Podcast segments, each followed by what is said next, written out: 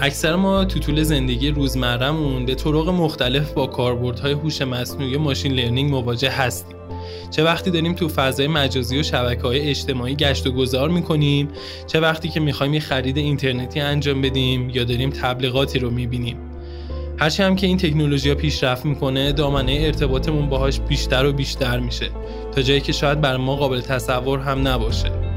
مثلا شاید کمتر کسی فکرش رو می‌کرد که روزی یه مقاله رو تو روزنامه گاردین بخونیم که توسط کامپیوتر نوشته شده. اما این اتفاق همین چند وقت پیش افتاده. اجاب انگیز بودن این تکنولوژی ها و پتانسیل هایی که داره باعث شده ما انسان ها از تخصص های مختلف شروع کنیم به فکر کردن و کار کردن روی این موضوع که این گسترش دامنه قابلیت های هوش مصنوعی و ماشین لرنینگ تا کجا می‌تونه پیش بره. اردوان بیتگلی یکی از افرادیه که داره این پژوهش رو در قلمروهای ما بین معماری و تکنولوژی AI و ماشین لرنینگ پیش می‌بره. و ما توی این اپیزود با اردوان عزیز در این رابطه گفتگو می‌کنیم. سلام من صدرا هستم و شما به اپیزود 8 از رادیو آویژ گوش می‌کنید. رادیو آویژ پادکستی درباره معماری و آویژ به معنی واضح، سریع، شفاف و هویداست. شرح فعالیت های اردوان رو به طور دقیق از طریق اکانت رادیو آویژ تو شبکه های اجتماعی مثل اینستاگرام، تلگرام و توییتر معرفی کردیم. اما اگه مستقیما سراغ این اپیزود اومدید به طور خلاصه بگم که ایشون در حال حاضر پژوهشگر دوره دکترای computational design توی دانشگاه کارنگی ملون در ایالت پنسیلوانیای آمریکا هستند.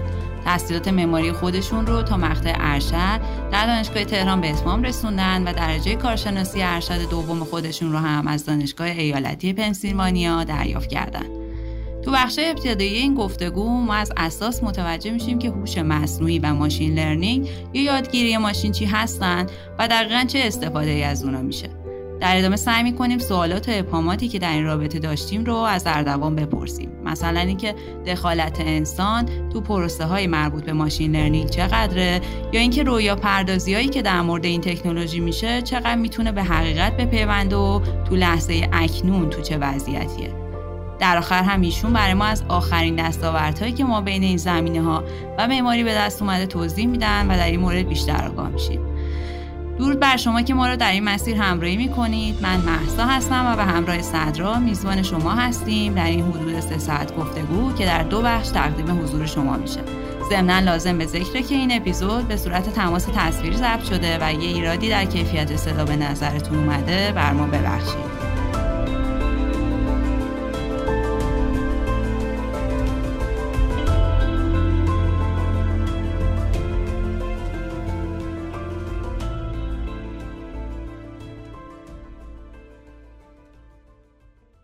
خیلی ممنون اردوان عزیز که دعوت ما رو پذیرفتین. مطمئنم که گفتگوی خیلی خوبی پیش رو داریم. به عنوان اولین سوال می‌خوام اینطور شروع کنم که همونطور که هم شما هم مخاطبای ما در جریان هستیم موضوع که دوست داریم امروز در موردش صحبت کنیم موضوع ماشین لرنینگ هست و از این جهت که خیلی از ما شاید مطالعه خیلی جدی توی این زمینه نداشته باشیم تصمیم گرفتیم یه مقدار ریشه وارد بحث بشیم و با در نظر نگرفتن تمام تعاریفی که از هوش و ماشین وجود داره بیایم امروز از شما از حوزه تخصص شما بپرسیم که اساسا هوش و ماشین چی هستن چه تعریفی دارن من اول عرض سلام دارم خدمت شما تیمتون و مخاطبای پادکستتون.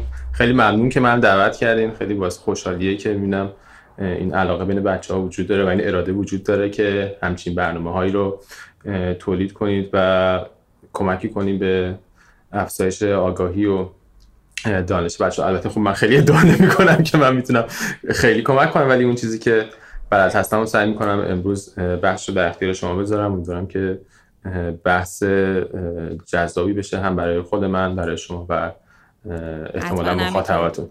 خواهش می‌کنم. سوالتون خیلی خوبه. به نظرم نکته خوبی برای شروعه. هم ماشین هم هوش. نکته اساسیش هم اینه فکر کنم چیزی که اولش باید باز کنیم اینه که این دوتا کلمه خیلی تعریف بازی دارن. بسته به کانتکستی که توش دارن بسته به بستری که داره این مسئله توش مطرح میشه. هممون فکر می‌کنم از دوران فکر راهنمایی دبیرستان یادمون هست که ماشین ابزاری است مجموعه ای از قطعات مکانیکی است که نمی‌دونم انرژی رو از یک طرف می‌گیره و یک کاری رو انجام میده برای یه هدف مشخصی. و هوش هم که به صورت خیلی کلی اطلاق میشه به یک خصیصه که معمولا به موجودات جاندار و به خصوص به انسان اطلاق میشه و از ابعاد مختلفی میشه بهش نگاه کرد. بعضی معتقدن که هر گونه رفتاری که یک موجود زنده آگاهانه به سمت یک هدف خاصی انجام میده رو میشه مثلا شاید هوش تعریف کرد. اما واقعا توی هر فیلدی ممکنه این هوش به صورت متفاوتی تعیین تعریف بشه و برای افراد مختلف حتی هوش ممکنه تعریف نه تعریف بلکه درک متفاوتی داشته باشه موقعی که به عنوان مثال ما به یک گله از پرنده ها نگاه می‌کنیم و می‌بینیم که به فرم خاصی مثلا پرواز می‌کنن میگن چقدر باهوشن. یا مثلا ما نگاه می‌کنیم فلان مدل قارچ یا کپک این توانایی رو داره و این هوش رو داره. این هوش که میگم داخل گیومه بزنیدش. که مثلا روی سطحی بتونه با اینکه یک موجود تک یه بتونه بهترین روش رو برای رسیدن به غذا استفاده کنه. یا می‌بینید که مثلا میگن فلان پرنده یا فلان حیوان خیلی باهوشه چون می‌تونه یه سری چیزایی که به عنوان مسئله قابل حل می‌شناسیم رو حل کنه.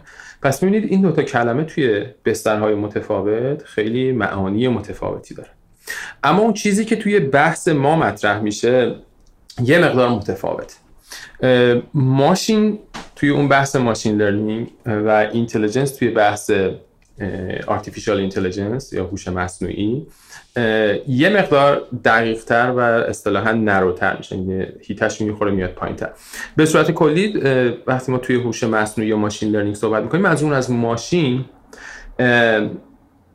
یک الگوریتمه که یک پیاده سازی داره اصطلاحا implementation ی داره که به صورت یک برنامه program ه و احتمالا برای اجراش یک سخت افزاری داره.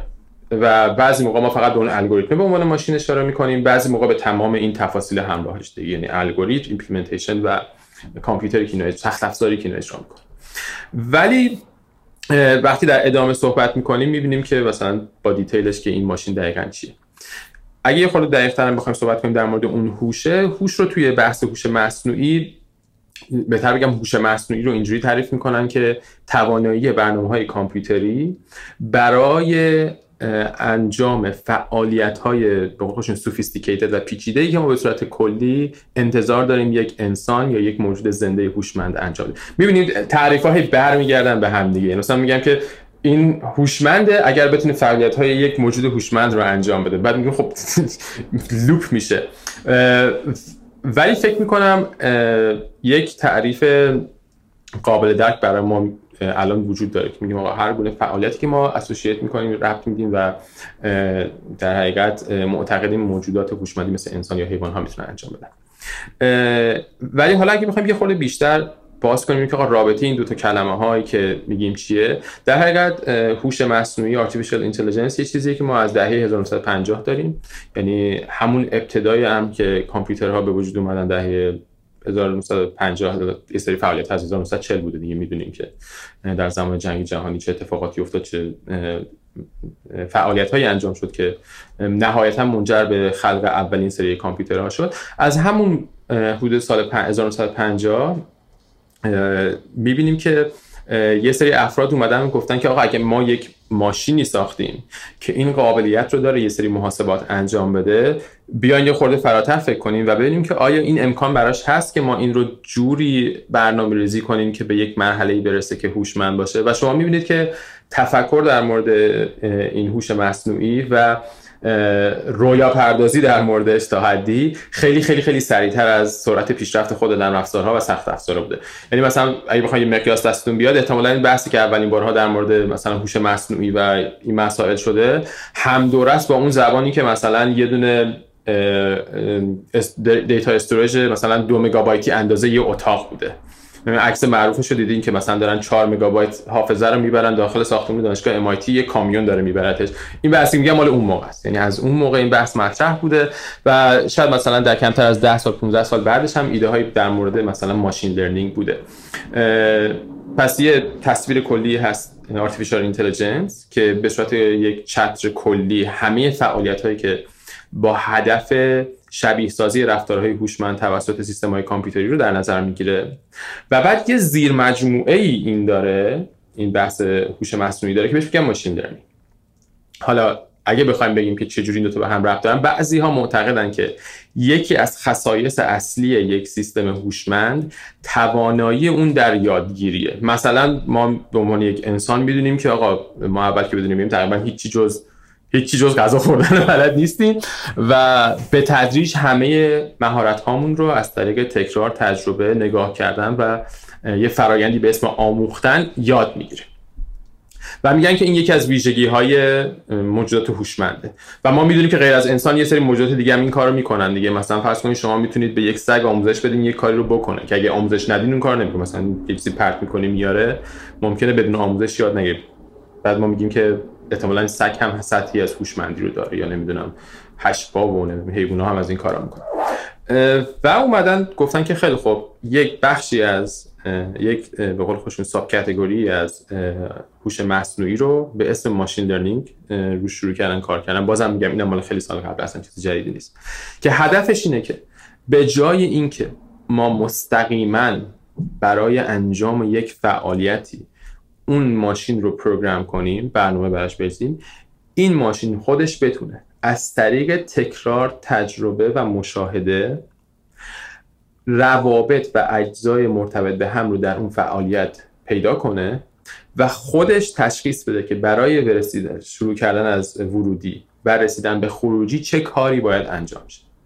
مثلا به عنوان مثال فرض کنید که اگر در یک برنامه نویسی عادی یعنی کاری که ما coding می‌کنیم scripting می‌کنیم اگر به شما بگن که آقا مساحت یک دایره رو حساب کنین شما می‌دونید دیگه عدد پی رو ضربدر توان دو مثلا شعاعش می‌کنید و یک عدد مشخص در میارید و اون عدد به قول معروف یک فرمولی داره که کاملا فرمول مشخصه. اینجا تنها چیزی که خیلی دقیق نیست اینه که اون عدد پی 3 14 15 26 فلان مثلا تا چند رقم اعشار شما حساب کردیم ولی این چیزیه که ما دقیقا می‌دونیم دیگه بین اینا یک رابطه مشخصی وجود داره. در machine learning قضیه اینجوری نیست. در machine learning یک الگوریتمی شما می‌نویسین که کارش پاسخ دادن به اون سوال به خصوص نیست بلکه نگاه کردن به تعداد زیادی مثال و پیدا کردن رابطه است. فرض کنید شما هزار تا شعاع دایره به یک الگوریتم می‌دید و هر بار بهش میگه اگر شعاع این بود من می‌خوام این جوابو بگیرم. حتی به صورت دقیق‌تر بهش میگه که هرگاه من این عدد رو بهت دادم تو این عدد رو برای من خروجی بده. حتی اون نمی‌دونه این شعاع این مساحت چیه فقط می‌دونه دو تا یه ورودی داره یه خروجی.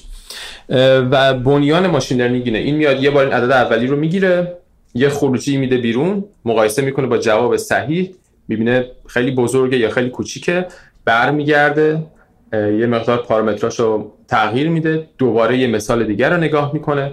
و بعد روی همه data set یه بار این کار رو انجام میده. مثلا یه epoch میره بعد میره مثلا من انقدر خطا داشتم. همه چیز دوباره تغییر میده تا اینکه می‌رسه به یه حدی از دقت. مثلا 99 ممیز 9 دهم احتمال مثلا درست بودن جواب و نهایتا ما یک جایی بهش میگیم که آقا خب دمتون گرم خیلی ممنون. به نظر میسه جوابی که شما به دست آوردید خوبه. من اینو به عنوان یک راه حل در نظر می‌گیرم. یه چیزی که اینجا خیلی جا... باید بهش دقت کنیم اینه که موقعی که ما به صورت کلاسیک برنامه می‌نویسیم معمولا ما یک روش پاسخیابی داریم. اصطلاحا یک closed form solution داریم. مثلا بدونیم که PR2 این میشه مساحت. ولی در machine learning بنیان قضیه بر احتمالات و آماره. یعنی نهایتا این حدس می‌زنه حدود جواب چیه؟ یا اصطلاحا حدس می‌زنه distribution جواب ها مثلا پخش جواب ها توی اون حالت احتمالاتیش چجوریه؟ و با یک درصدی و با یک دقت حدودی به ما جواب میده. پس خیلی حواستون باشه توی ماشین لرنینگ ما همیشه یک احتمال رو داریم باهاش سر کار داریم و یه موقعی ممکن این احتمال خیلی به نظر ما معقول بیاد ولی ممکنه مثلا خیلی معقول نباشه. اون بحثای کاندیشنال پروبابیلیتی این حرف که به خصوص الان به واسطه این قضیه کووید و اینا خیلی اتفاقا چیزه به حساب بحث ربط داری. حالا واردش نشیم. و این خیلی مهمه. موقعی که شما دارید به این تفاوت بین یک مسئله مشخص و یک مسئله نامشخص رو می‌بینید و این قضیه احتمالات خیلی مهمه. حالا چرا مهمه؟ بعدا براتون میگم که این قضیه که فرمولی چیزی نداشته باشیم ولی ماشین لرنینگ بتونه فرمول برای ما پیدا کنه یا رابطه رو پیدا کنه خیلی آدم رو یاد مسائل معماری میندازه و این قضیه احتمالاتیش خیلی چیز دوباره مهمیه چون مثلا توی بحثی مثل فابریکیشن و اینها مثلا وقتی شما با یه ربات کار می‌کنید. خیلی ایده خوبی نیست که 98 فقط 98 درصد اوقات مثلا رباتتون کارشو درست انجام بده اون دو درصد ممکنه جون یه نفر رو بگیره یا مثلا هزاران هزار نه هزاران هزار که خیلی چیز اقراقه ولی مثلا ممکنه هزاران دلار برای شما هزینه داشته باشه. فکر کنم الان یه تصویر کلی نسبت به هوش مصنوعی ماشین لرنینگ چیه و چه تفاوتی داره با اون کارهایی که در حالت عادی انجام میشه داشته باشیم. حالا اگه هنوز هم نقاطی هست که به نظرتون میاد باید بازشه در خدمتتون هستم. مرسی خیلی ممنون از توضیحات جامعی که دادین. در عین اینکه در واقع شمای کلی از جریان توی ذهن ما شکل گرفت اما یه سری نقاط ابهامی توی ذهن من اومده و اون اینه که این ماشین لرنینگ در عین شباهتش با فرایند یادگیری در انسان چه تفاوتهایی با در واقع یادگیری که برای انسان یا موجوداتی که در واقع هوشمندی شبیه انسان دارن داره. و شاید این موضوع احتمالات که بهش اشاره کردین بشه که با این موضوع جوابشو داد. اگه بتونیم ازتون بیشتر یاد بگیریم ممنون میشم. خواهش می‌کنم. ببینید خیلی نکته جالبیه. یه بحث زبانشناسی و اصطلاح شناسی اینجا اتفاق میفته ببین وقتی که ما میایم مسئله اصلی اینه که افرادی که روی موضوعات کار می‌کنن افراد بسیار مشتاقی خیلی انتوزیاستن و خیلی با علاقه وافر رو کارشون کار می‌کنن و در این حال خیلی چیزن مثبت نگرن دید مثبتی دارن. در نتیجه میان یه سری کلماتی رو استفاده می‌کنن که ممکنه در دراز مدت باعث مشکل بشه. مشکلی که میگم هم از نظر درک و هم از نظر تاثیرات اجتماعی و علمیش موقعی که احتمالا اومدن artif... کلمه artificial intelligence رو استفاده کردن خب intelligence یک کلمه هوش چیزی که ما کاملا با موجودات زنده در ارتباط میدونیمش و نسبت میدیم به موجودات زنده. و وقتی که اینا اومدن این بحث هوش مصنوعی رو مطرح کردن یک انتظاری رو برانگیختن در مخاطبانشون که خب اگر این کامپیوتر الان می‌تونه هوش داشته باشه پس لابد ممکنه بتونه یه سری صفات دیگه انسانی و یا مثلا موجودات جاندار رو هم از خودش بروز بده و این یه سری خب شما کلی به قول معروف یک ژانر کامل از sci-fi رو دارید که مثلا ماشین ها رفتن دیگه به یه منطقه می‌رسن به یک نقطه singularity می‌رسن و از اونجا به بعد دیگه نسبت به Westworld آره مثلا شاید یه خورده قدیم ترش اون Terminator دیگه. Terminator دقیقاً داستانش هم نزدیک به singularity می‌رسن اون Skynet این حرفا. قسمت جالبش من خودم این Terminator فکر کنم یه بار بیشتر نصفه هم دیدم ولی انقدر reference ش یه شاید یه مثال بهترش HAL توی اودیسه فضایی دیگه. که از یه جایی به بعد این یه چیزای توانایی رو داره که به قول singularity میشه و self-awareness و این حرفا. همین مسئله باعث یه سری مشکلات شده مثل اینکه مثلا اون موقعی که گفتن آقا machine learning learning یک صفت موجود هوشمند دیگه مثل انسان و اینها.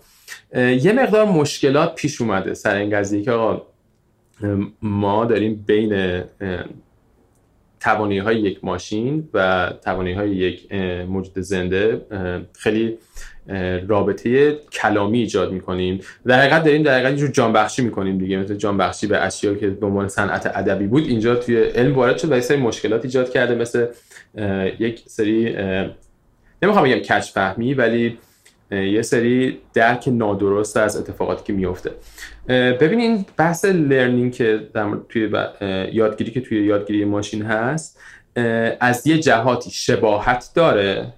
توی فرایندش. ولی دقیقا یکی نیست. یعنی ما می‌دونیم که اولش که توانایی یادگیری ماشین خیلی محدوده. در حال حاضر خیلی محدوده. و هیچ تضمینی نیست که آنطور که ما یاد می‌گیریم اونها هم یاد بگیرن. پیشرفته عجیب غریبی داشتیم ما. مثلا به نسبت من مثلا 20 سال قبل یا یا حتی نسبت مثلا 10 سال قبل 5 سال قبل واقعا اتفاقات فوق العاده ای افتاده. ولی کماکان اون فرایندی که ما در مورد یادگیری انسان داریم که در یک بستر خاصی اتفاق میفته یک بستر فیزیکی بستر اجتماعی با تعداد بسیار بسیار زیادی متغیر اون در سیستم های ماشینی هنوز اتفاق نمیافته. ببینید وقتی ما در مورد ماشین لرنینگ صحبت می‌کنیم یعنی یک شخصی اومده یک مجموعه از اطلاعات رو در یک برهه زمانی این که میگم به صورت کلیه استثنا خیلی زیاد داره. در یک برهه زمانی بعد یه سری اطلاعاتی رو برداشته وارد یک الگوریتم کرده و این الگوریتم شروع کرده به پیدا کردن روابط بین اجزای اینها.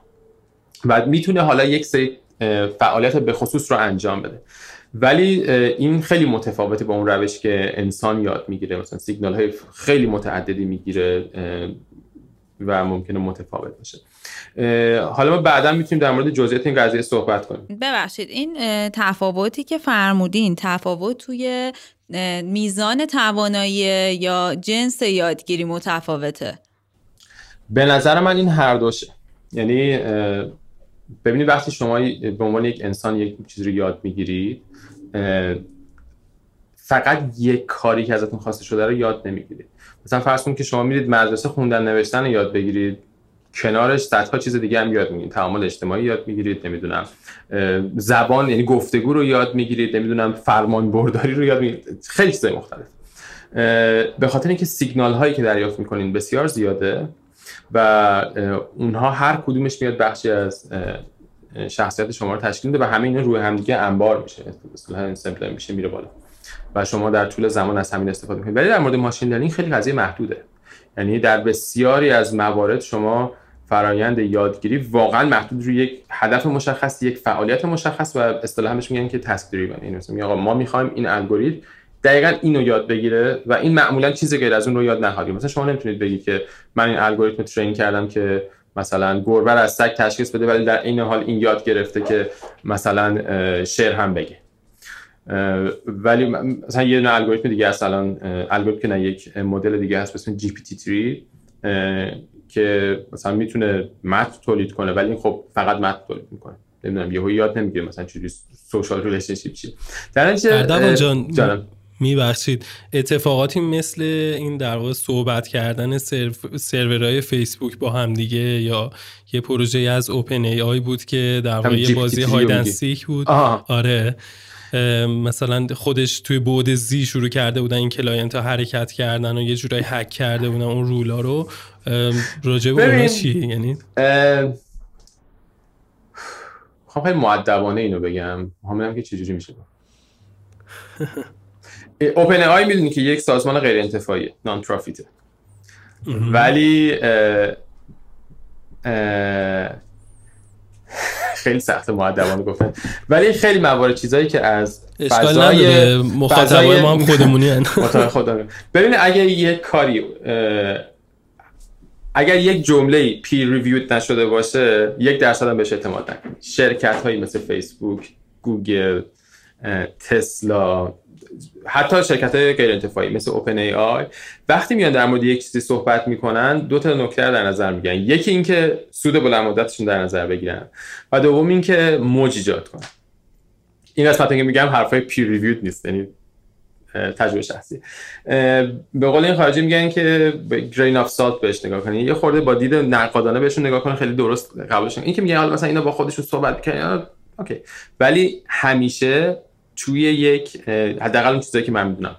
برم با دقت نیست که شما میگی رو بخونم. ولی به صورت کلی وقتی که یه همچین صحبتی مطرح میشه مثلا یه کاری که ما انتظار نداشتیم کرد هیچ وقت خارج از قواعد اون learning ش نیست.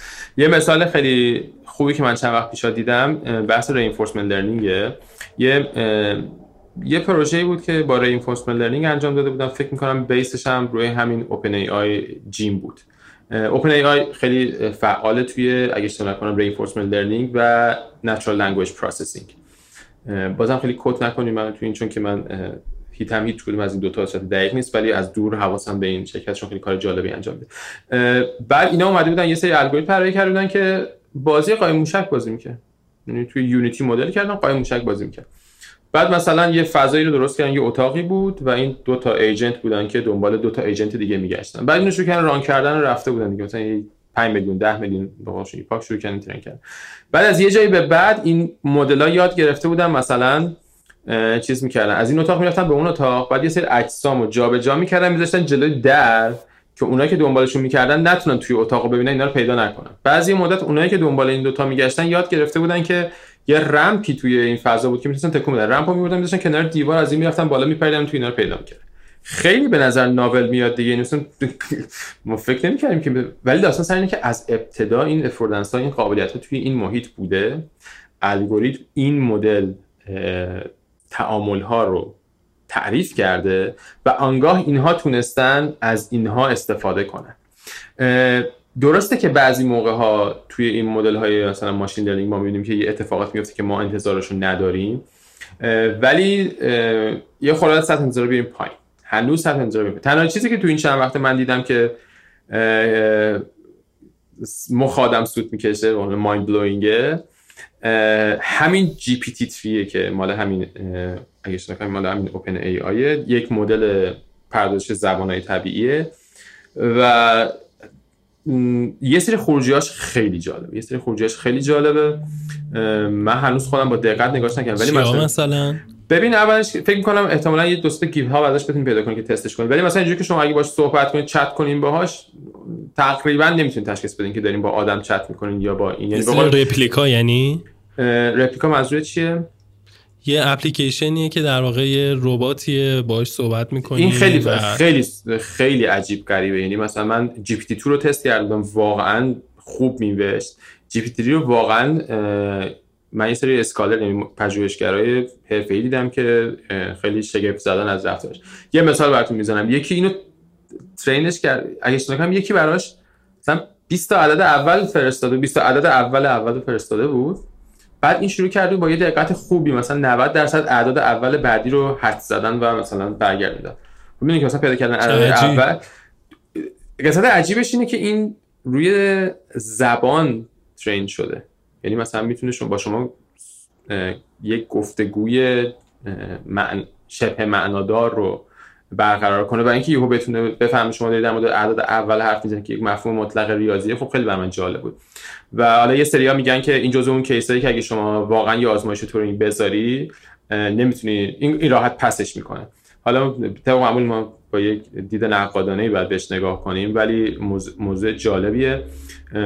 می‌دونم که مثلا خیلی دارن دور سر صدا می‌کنن چون یه هایپی هست توی جامعه ماشین لرنینگ این حرفا. ولی ولی کلا صحبت شما اینه که زیاد هم درگیر این کامرشالا و جوایی که بله، میدن. این خیلی مهمه که اگر مثلا یه چیزی رو می‌بینید مثلا خیلی جالب. من میگم این GPT 3 به نظرم خیلی جالب میاد. و یه سری افرادی که من معتقدم این افراد حرف سطح غاز نمی‌زنن مثلا دارن در موردش صحبت می‌کنن. ولی بازم تا خودم تست نکنم نمی‌تونم با دقت من GPT رو تست کردم توی یکی دو تا بحثش مثلا خیلی جالب بود. مثلا من یه جمله نوشتم در مورد ایران و این حرفا و بعد این خودش اومد دو تا پاراگراف پشتش تولید کرد که به نظر من کاملا منطقی بود. کاملا fictional بود یعنی یه داستان اصلی کاملا خارج از واقعیت بود. ولی جزئیات فوق العاده بود. چون من کلمه ایران آورده بودم در مورد خلیج فارس و کشورهای حوزه خلیج فارس رو نمی‌دونم مشکلات چه نظامی توی منطقه نشون که تو. یعنی کاملا بحث درست بود. اما باز هم من چون نمی‌دونم دیتا ستش چی بوده نمی‌دونم شاید داشته مثلا خیلی شبیه یکی از آرتیکل های خبری که خونده صحبت می‌کرده. ولی اکیدا توصیه می‌کنم یه بار تستش کنین. جی پی خیلی موجود جالبیه. ولی کماکان وقتی شما مثلا میگید که اینها یاد می‌گیرن چیزهای فراتر از آنچه که مثلا براشون تعریف شده؟ نه. اینها در اکثر موارد اکثریت قریب اتفاق موارد کماکان محدود به اون حوزه هم دارن کار می‌کنن. کماکان محدود به اون دیتا ستی که در اختیارشون قرار گرفته. و در مواردی مثل reinforcement learning که در خودش داره data set تولید می‌کنه کماکان محدودن به اون اصطلاحا representation ی که دارن. هستن الان کسایی که بفهمید خواهش ببخشید. یه سوالی به من الان پیش اومد. من اینطوری متوجه شدم که اگه بشه این اسمی که می‌ذارم رو شاید درست نباشه ولی به نظر می‌رسه که خودآگاهی وجود نداره براش. یعنی خودش نمی‌تونه چیزی رو پردازش کنه مگر اینکه یه قاعده بهش داده بشه. مثالی که من تجربه خودم در این سطح تخصصی ارتباط نداشتم ولی همین رباتی که صدر گفت رپلیکا بله. اگه اشتباه نکنم و چند روزه دارم امتحان می‌کنم. چیزی که متوجه شدم اتفاقی که میفته درونش اینه که یک سری سوال اول پرسی توی روز اول از من که بر اساس یعنی شناختی که از من پیدا کرد بعد انگار اونا رو پردازش کرد اون اطلاعات و در مورد همون مسائل صحبت می‌کنه. جواب منو مثلا در حوزه فلسفه میده یا در حوزه مثلا ادبیات میده و خب اینطوریه. یعنی از من با من در مورد ورزش صحبت نمی‌کنه. از من چیزی در مورد ورزش نمی‌پرسه. من حس کردم که بر اساس اون قاعده اولیه هی خودشو بهتر می‌کنه. یه مقدار درست متوجه شدم. اولش من واقعا نمی‌دونم همونطور که عرض کردم که الگوریتم پشت این رپلیکا که میگین چیه. ممکنه با اگه مثلا ممکنه تو هم یکی دو هفته چیزی که اومده بیرون خیلی احتمالش داره که از یکی از این جی پی تی ها استفاده کرده یک دو سه. به خصوص دو سه چون حتی دو چون خیلی implementation های مختلفی ازش اومده بیرون و در دسترسه. شاید هم حتی یه چیز decision tree خیلی ساده باشه و خیلی sophisticated نباشه. ولی یه چیزی بذار اینجا بازش کنم کلمه خودآگاهی خیلی کلمه سختیه. به کار بردنش در مورد این الگوریتم ها. و به نظر من یه خورده با احتیاط باید این کلمات رو استفاده کرد. حداقل در حال حاضر. یه بحثی هست. حالا من در مورد تزم که روش کار می‌کنم خیلی اتفاق میفته اینه که می‌خوام یه پلی بزنم بین آگاهی و مهارت و این سعی کنم براتون توضیح بدم از طریق اون مهارت که چه اتفاقی اینجا داره ببینید تا سال تا قبل انقلاب صنعتی. خب ما یه چیزی داشتیم به اسم استادکار که این استادکار یه سری مهارت داشت که این مهارت ها رو توی ورکشاپ یاد گرفته تو کارگاه در طی سالها. اول اومده بود به عنوان یک آدم صفر کیلومتر یک شاگرد یک مثلا نوچه یا هر چیزی که میگن. بعد به تدریج اومده کار رو یاد گرفته شده مثلا کارگر ماهر بعد شده استاد کار سالها کار کرده و این مهارت درش درونی شد. وقتی انقلاب صنعتی پیش اومد و اصل مثلا تقسیم کار و اینها پیش اومد دیگه کم کم این آدما شروع کردن حذف شدن. چون مثلا یک ماشین صنعتی بود که بعد یک کاری رو انجام می‌داد و این نقش این استاد کار خیلی محدود شده بود. یه افرادی مثل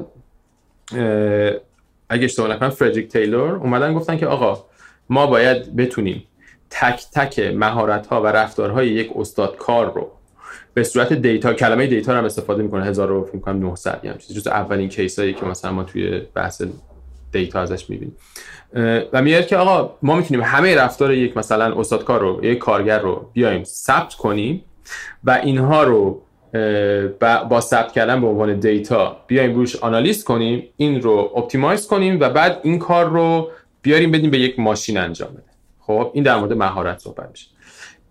اگر دقت کنید نوعی که من در مورد مهارت داشتم صحبت می‌کردم در قسمت آخر حرفم انگاری که مهارت یک object یه که شما می‌تونید بگیریش بگیری دستت بگی خب من مهارت رو گرفتم حالا اینو فلان کار رو باهاش می‌کنم و مثلا آپتیمایزش می‌کنم. ولی ما می‌دونیم که مهارت یه پروسه کامل شونده. بخشی از اون به قولی میگن تسید نالجه یعنی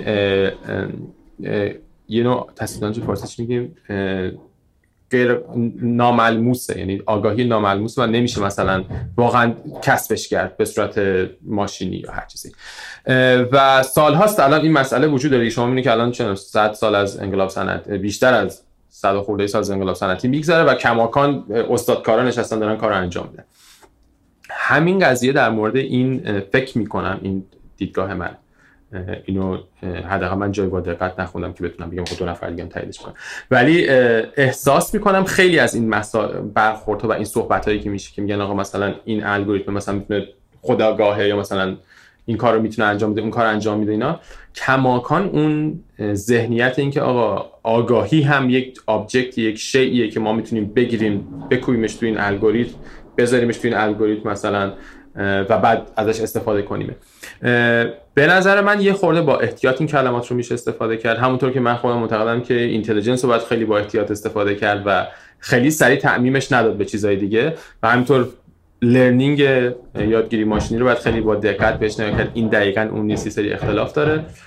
من معتقدم که بین اینها اختلاف وجود داره. خداگاهی کماکان چیزی نیست که ما بتونیم بگیم و در مورد این ماشین ها وجود داره. ولی پیشرفت های خیلی زیادی به وجود اومده که نسبت به مثلا ده سال پیش واقعا غیر قابل تصور بود. میگم مثال های خیلی خوبش این الگوریتم هایی هستن که می‌تونن تصویر رو پردازش کنن الگوریتم هایی که می‌تونن متن ها رو پردازش کنن و واقعا بعضی از اونها رو اگر بخوایم منصفانه نگاه کنیم دستاوردهای بسیار بسیار بزرگی هستن. ولی خب کماکان باید با احتیاط در مورد اطلاق صفات انسانی بهشون رفتار کنیم.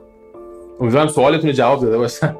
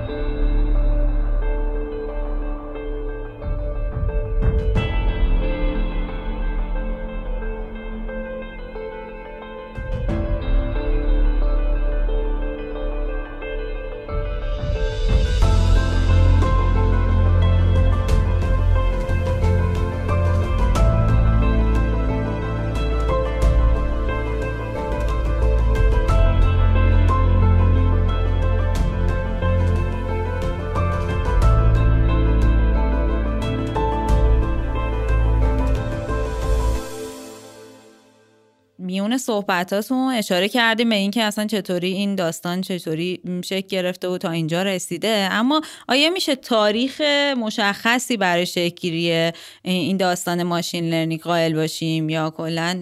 شاید اینطوری بپرسم. چرا انقدر اهمیت داره؟ چرا انقدر برای انسان مهمه؟ آها.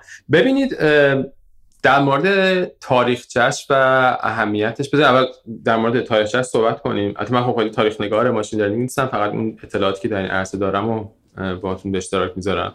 و بعد در مورد که چرا برای ما مهمه خیلی برام راحت تره که توضیح بدم چرا برای معمارا مهمه و طراحا. و بعد می‌تونیم حالا بستش بدیم بیشتر. آره فکر می‌کنم حداقل من تو اون عرصه به خصوص آدم برای من راحت تر باشه تو حرف بزنم. ببینید همونطور که خدمتتون عرض کردم اصلا ایده های اولیه ماشین لرنینگ مطلقا چیزهای جدیدی نیستن. یعنی این تصور که آقا به جای اینکه ما مستقیما برنامه نویسی کنیم کاری کنیم که این الگوریتم ها خودشون فرایند پاسخیابی رو انجام بدن یه ایده ای که از اگه اشتباه نکنم از دهه 60 70 وجود داشته و از همون موقع اومده جلو. نکته جالبش اینه که کلا بحث AI و بحث و به تب بخش زیر مجموعهاش مثل ماشین لرنینگ چندین بار اومدن بالا تبدیل به تاپیک های فوق العاده جذابی شدن قول های خیلی بزرگی دادن و انتظارات رو خیلی بالا بردن. اصطلاحا به اونا میگن بهار artificial intelligence بهار هوش مصنوعی. و بعد از چند سال نتونستن اون چیزهایی که قول دادن رو بهش برسن و دچار یه خزان شدن. اینجوری میگن winter. ولی فکر می‌کنم حداقل دو تا یا سه تا از این بهارا artificial intelligence و subcategory اش داشتن که اخیرا اون چیزی که خیلی یهویی باعث شده که تبدیل بشه این بحث به یک بحث داغ اتفاقاتیه که از بعد از سال 2000 و اگه شاید اشتباه نکنه از بعد از 2010 این موقع اتفاق افتاده. کم فکر کنم 2016 هم فکر می‌کنم. 2016 برای ما آرتیستا گن خیلی مهم بوده. ولی اون چیزی که اتفاقی افتاده اینه که سه چهار تا اتفاق با هم افتاد تو یک دوره ای که کمک کرد که یک شکوفایی عجیب غریبی تو این عرصه اتفاق بیفته. ببینید ما از تقریبا 10 15 سال پیش اگه اشتباه سه تا ایده کلی با هم دیگه اومده جلو. حالا یکیشون خیلی دیرتر ولی دو تا دیگه جلوتر. ببینید از یک طرف سوخت این ایده های ماشین لرنینگ که در حقیقت دیتا است از یه دوره به بعد شروع کرد به طرز تصاعدی حجمش رشد کردن. یعنی اگه مثلا تا اون موقع شما مثلا می‌خواستید یک data set ی داشته باشین که روش کار machine learning انجام بدین مثلا data set تون در حد چند صد تا چند هزار تا بوده. یه مثال خیلی کلاسیکش هست در مورد نمی‌دونم نیروی زمینی یا مثلا ارتش انگلیس توی دهه 1980 که اومده بودن یک الگوریتم قضیه دقیقشون دهه 1980 که مثلا یه الگوریتمی بسازن که مثلا بتونه توی یک تصویر وجود تانک ها رو تشخیص بده. بعد رفته بودن یه سری عکس گرفته بودن و یعنی واقعا رفته بودن اونجا یه سری تانک گذاشته بودن عکس گرفته بودن رفته بودن اونجا یه سری تانک نذاشته بودن عکس گرفته بودن. فرستاده بودن اون گروه research که مثلا این کار انجام بده که یکی از جوابم که نداد البته. جواب داد خیلی دقت بالا مثلا 99 ممیز نمی‌دونم چی چقدر یه هم چیزای جواب داد ولی بعدا فهمیدن که در عمل اشتباه بوده و این داشته یه چیز دیگر رو یاد می‌گرفته دقیقاً وضع هوا رو داشته تست می‌کرده چون عکسایی که با تانک بوده روز آفتابی بوده عکسایی که تانک نداشتن روز ابری بوده.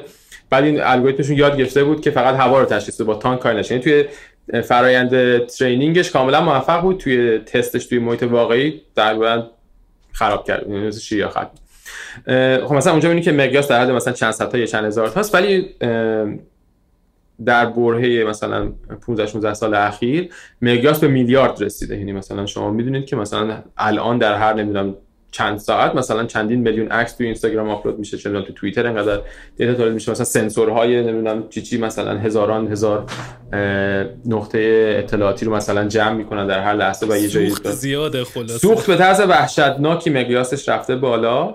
در عین حال یک مورد دیگه که خیلی کمک کرده اینه که سخت افزارها بسیار بسیار پیشرفت کردن و optimize شدن برای مسائلی شبیه مسائل machine learning توی machine learning اتفاقی که میفته اینه که ما از GPU و کارت گرافیک ها خیلی استفاده می‌کنیم یا پردازنده هایی که رفتاری شبیه کارت گرافیک ها دارن. شما مثلا اگه یک CPU اینتل بخرید نمی‌دونم از این AMD جدیدا که Threadripper چیه. مثلا اینا دیگه در بهترین حالت دیگه شما همه پولتون رو بذارین وسط مثلا چه 18 تا یا 36 تا core دارن. ولی شما یه کامپیوتر یه کارت گرافیک مثلا متوسط بخرید ممکنه مثلا 500 600 تا core داشته باشه. درسته که هر کدومشون خیلی توانایی کمتری دارن اما می‌تونن به صورت موازی تعداد زیادی فعالیت رو انجام بدن که اصلا پایه هم کامپیوتر گرافیکس این محاسبات موازی و هم پایه محاسبات تنسور بیسته یعنی هم کاری که توی خیلی از لایبرری های ماشین لرنینگ اتفاق میفته.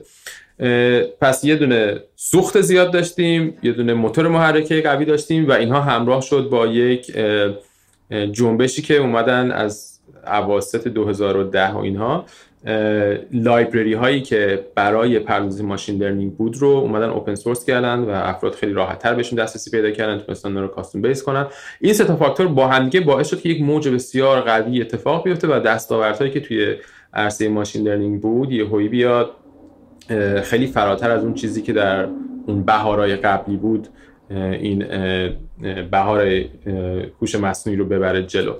و حالا دیگه یه سه چهار تا milestone ی هم تو این چند سال اخیر داشته دیگه. مثلا این convolutional neural network هایی که شما خیلی میشنوید اخیرا CNN مثلا ایده‌ی اصلیش اگه اشتباه نکنم مال 1980 و این هاست. ولی وقتی که این کارت گرافیک ها و این data ها اومدن تونستن اینا خیلی خوب optimize کنن. اون الگوریتمایی که library که نوشته بود خیلی خوب optimize که اصلا اون یهویی یه عملا مسیر باز شد مسیر باز شد. بعد نمی‌دونم تعداد بسیار زیادی از افراد واقعا درخشان واقعا brilliant اومدن شروع کردن تو این حوزه کار کردن.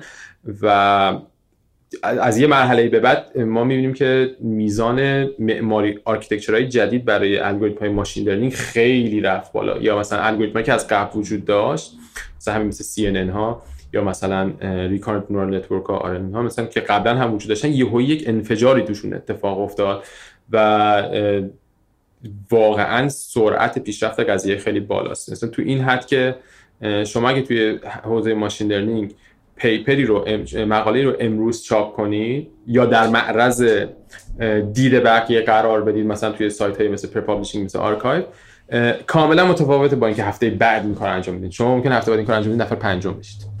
و یه culture ی اصلا وجود داره الان که به صورت کلی بهتون میگم.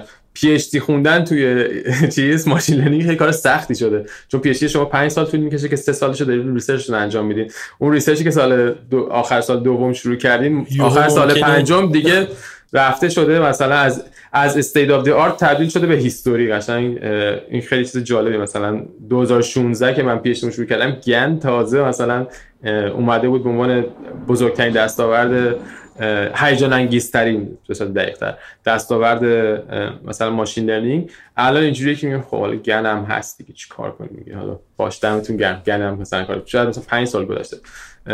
در قدیم اگه مثلا 5 سال گذشته بود از اون چقدر جدیده؟ مثلا paper مثلا 5 سال پیشه یعنی نوع ولی الان واقعا شرایط متفاوته. حالا اینکه چرا بر ما خب فکر کنم الان مسئله یه تصویر کلی توی زمانیش رو صحبت کردیم. ولی فکر می‌کنم اون سوالی که بر ما مطرح شد در مورد که چرا مهمه به نظرم کماکان میشه در موردش صحبت کرد. همونطور که خدمتتون عرض کردم ماشین لرنینگ یکی از ویژگی های اصلیش اینه که خودش میگرده روابط و اجزا رو پیدا می‌کنه. و این یک ویژگی خیلی خاصه که ما توی روش های کلاسیک مسئله حل کردن نداریم. این یهویی فرصت خیلی جالبیه برای فعالیت هایی مثل طراحی و کارهای مربوط به معماری.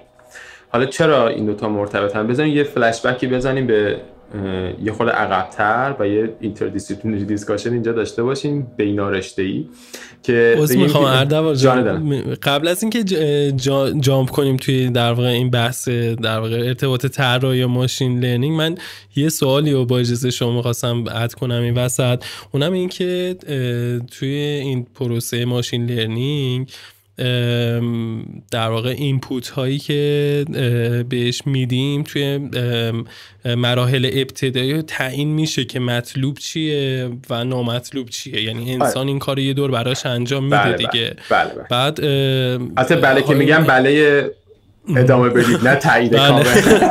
آره و اینکه خب. حالا یعنی اساسا این اینتنشن مطرح هست توی جایی مثل کارنگی ملون که داره این دانش رو جلو می‌بره که به جایی برسه قضیه که خود ماشین تشخیص بده که این داده های اولیه چیاش مطلوبه چیاش نامطلوب.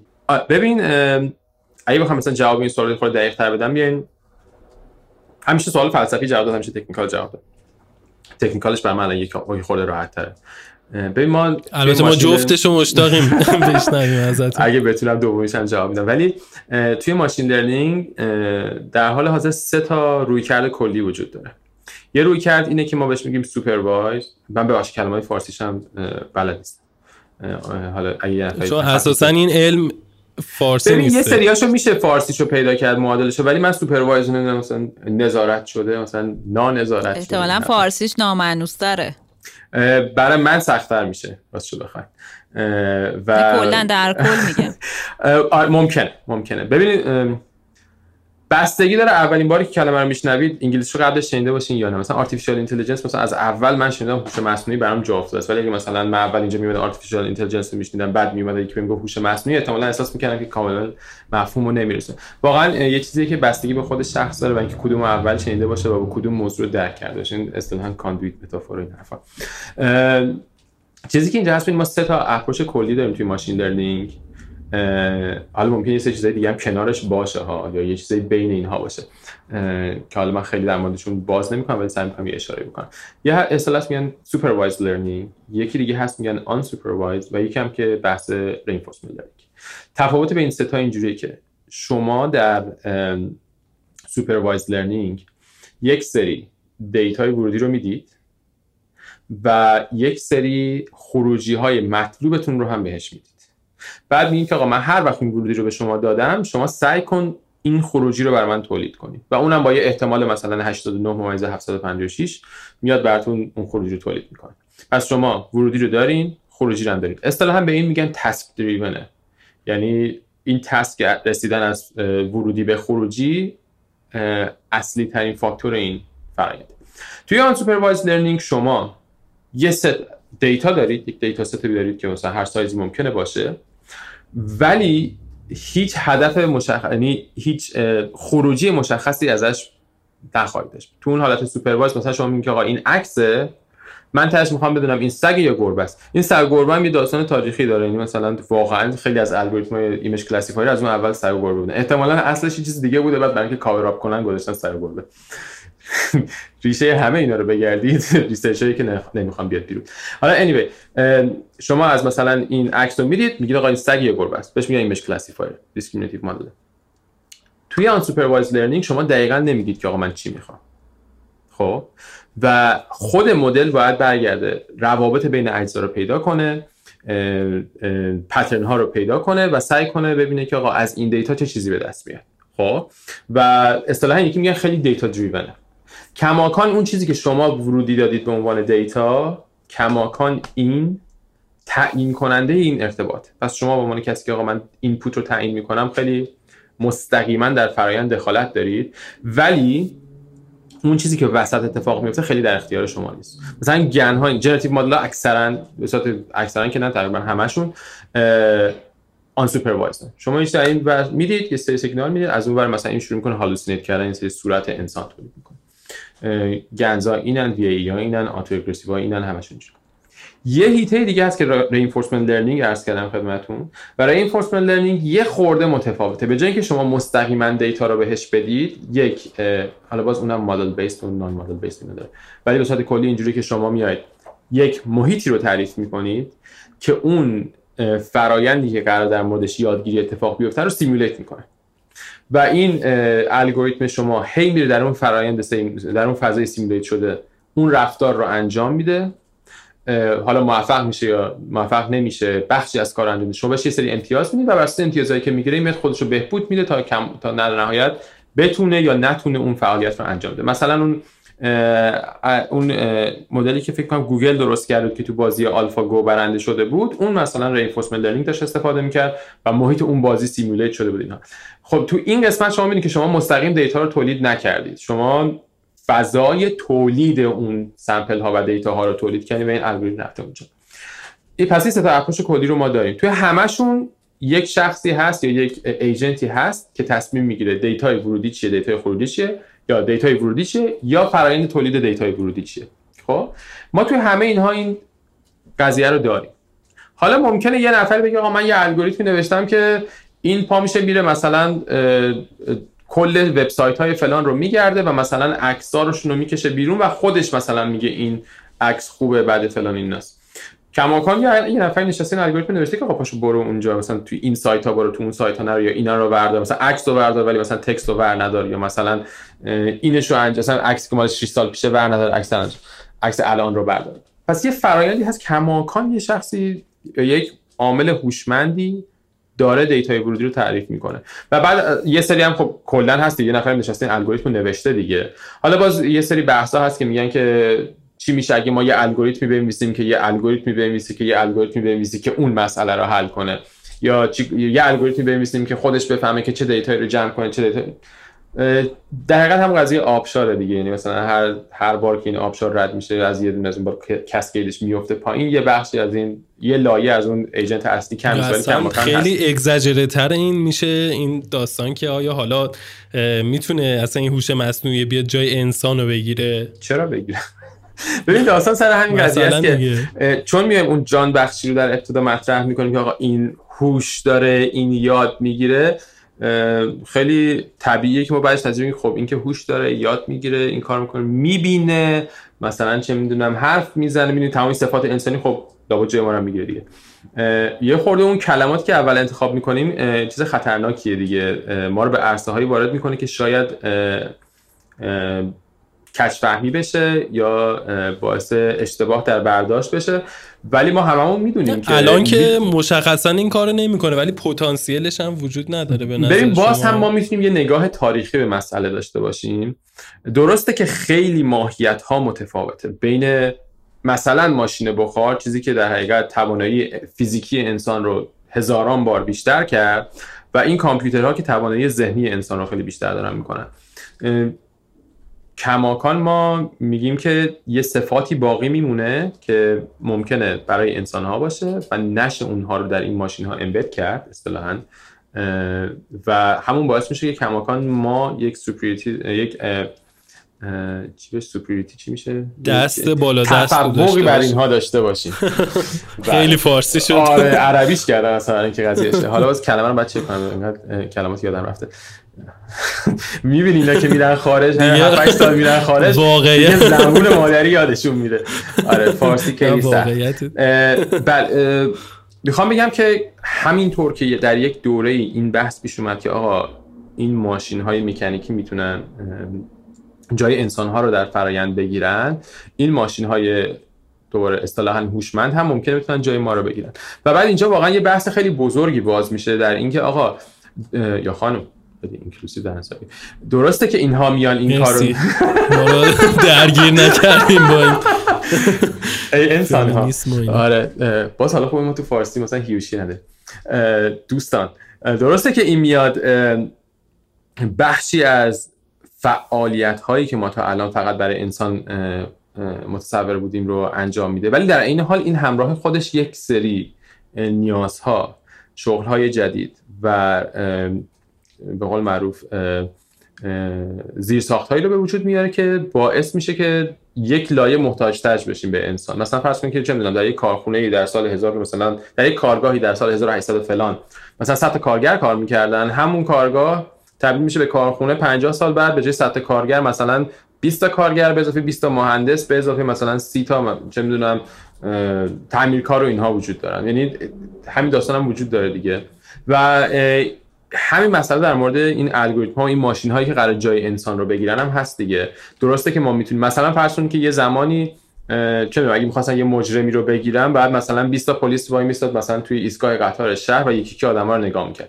الان میگن که خب یه دوربین می‌ذاریم همه رو چک می‌کنه. ولی خب این روی قضیه است دیگه. این دوربینه مثلا 5 تا مهندس می‌خواد که نمی‌دونم این الگوریتم implement کنن دو تا دیگه می‌خواد که مثلا اینو maintenance بکنن سه تا دیگه می‌خواد که مثلا واقعا برن یارو رو بگیرن اینها. حالا این خیلی dystopia تصویر dystopian ی بود. ولی مثلا توی هر فعالیتی ما می‌بینیم که درسته که اتوماسیون یا مثلا قرار دادن این artificial intelligence می‌تونه یه میزانی از فعالیت هایی که تا الان مختص انسان بود رو بگیره. اما در این حال موقعیت های جدید ایجاد می‌کنه که اونها هم باید و وجود انسان لازمه. بله در عین حال یه سری هستن که میگن که درسته که ما مثلا این آدما رو برمیداریم اینا رو ماشینا رو جاش می‌ذاریم بعد یه سری آدم جدید بیاریم که اونا رو صرف کنن. ولی مثلا این آدما آدمای متفاوتی هن. اگه مثلا فرض کنید که در یک کارخونه ای تا الان 5 تا چون 10 تا کارگر کار می‌کردن این کارگرا رو شما می‌تونستید در عرض دو هفته آموزش بدی بیاری اینجا نفری مثلا چه می‌دونم هزار تومن هم بهشون هزار تومن که هزار تومن جدید. ولی پس میشه گفتش که ایجاد نیاز متقابل می‌کنه و در ولی متفاوت.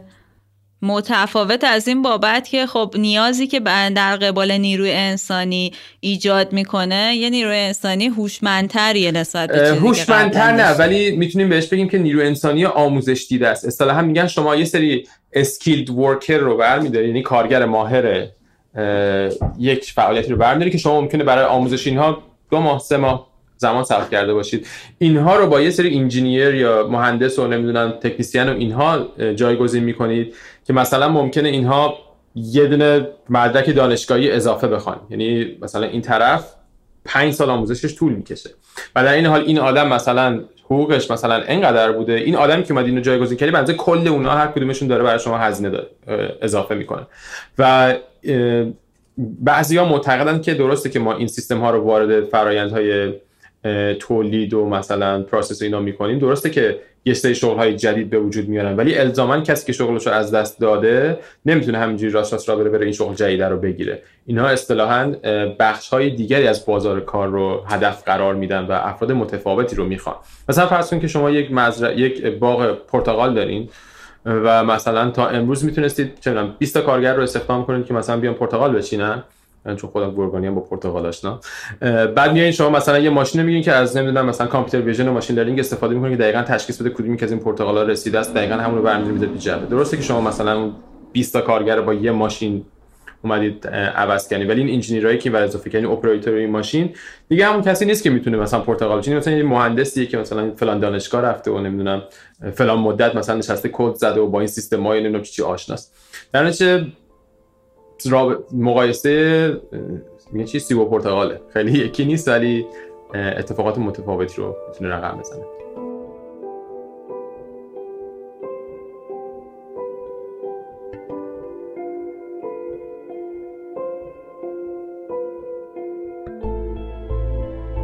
خب این گفتگو در پارت اول خودش در اینجا به پایان رسید. امیدوارم که همچنان این گفتگو رو در قسمت دوم دنبال کنید. مرسی.